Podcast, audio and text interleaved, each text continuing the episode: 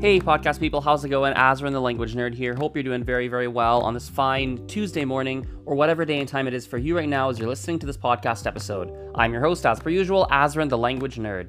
You can find me primarily on Facebook, Instagram, Snapchat, YouTube, LinkedIn, TikTok, and of course on Twitter. My username on all these platforms is identical. It is at Polyglot Azren. That is spelled P O L Y G L O T A Z or Z, depending on your country, R E N.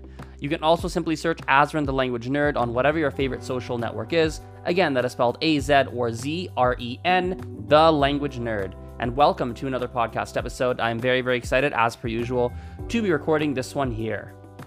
This is going to be an abbreviated episode because I made a little bit of a mistake today. I have been waking up at about 7, 7.30, uh, more like 7.45 actually.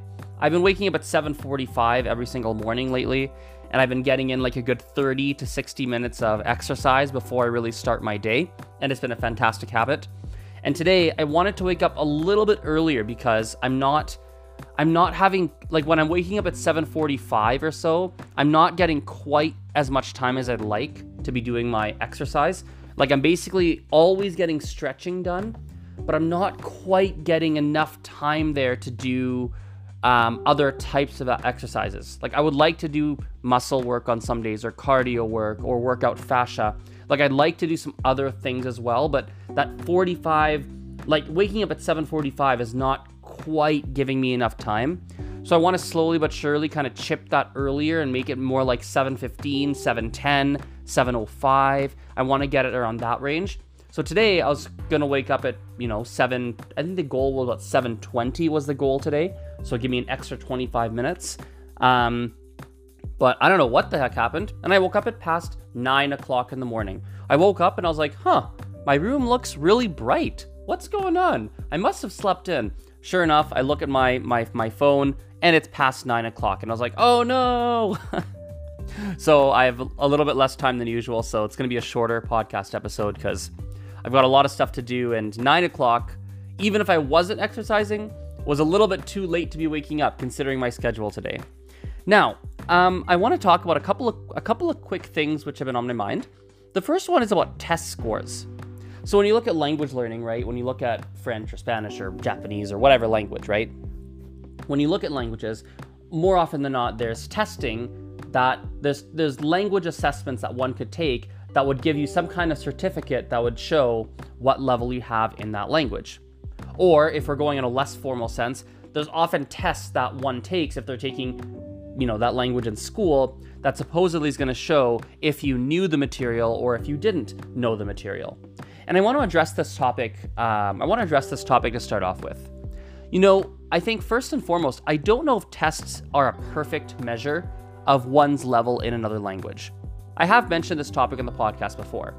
And I think testing is a whole fascinating, we could literally have a whole hour long podcast just to talk about testing and what the right methodologies are for testing. How do you make a good test? What is a bad test? How can you make sure that it's a proper assessment? how do you account for the fact that maybe someone just had a really bad sleep and it affects their test score, and that's not really a true representation of what they know? There's a lot of things we could dive into. But I think when all is said and done, my perspective as of today, as of January, what is the date today?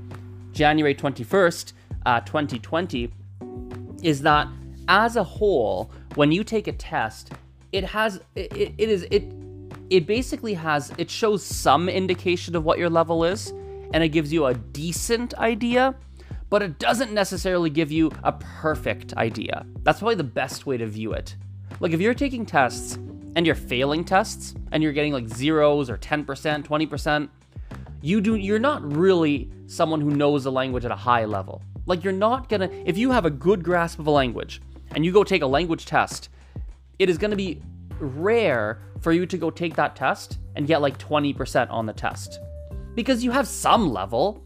So it'd be, that would be super weird. And the same notion, if someone is taking a variety of language tests, both written, uh, both reading tests, writing tests, speaking tests, and listening tests, and they're generally getting like 95% on all the writing tests, reading tests, speaking tests, listening tests. It's going to be rare for that person to, to know nothing about the language altogether. They might not be really, like if they're getting 95% on every single test, they might not be near native fluency. It doesn't mean that, oh my God, look, they're always getting 95%. They're at a near native fluency. No, I don't think so. But they clearly know something and they clearly have some kind of ability in that language, assuming that the tests are designed in a correct and a proper kind of way.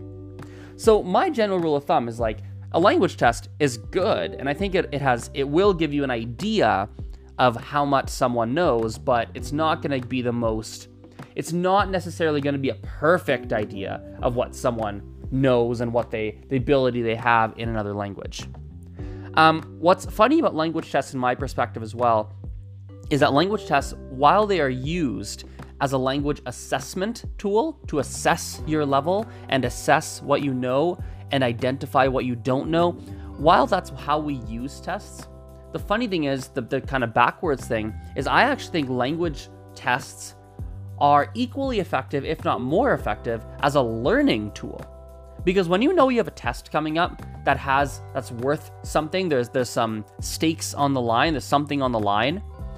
It, it first of all makes you study and it makes you work. It gives you a real reason to actually work and be motivated and ensure you do a good job and prepare yourself to the best of your ability.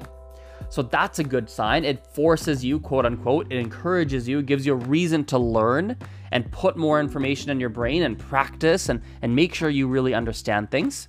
So that's a good thing. And then I think, you know, when you look at the test itself, when you're writing it, there's a lot of, when you're doing the test, there's a lot of there's a lot of learning that's happening while you're doing it. Like when you're filling out questions and you're struggling with something, it's making your brain work. It's making your brain try and remember. It's making your brain try to use maybe in an academic way and maybe not in a real life way, but nevertheless, it is it is making connections in your brain to the language.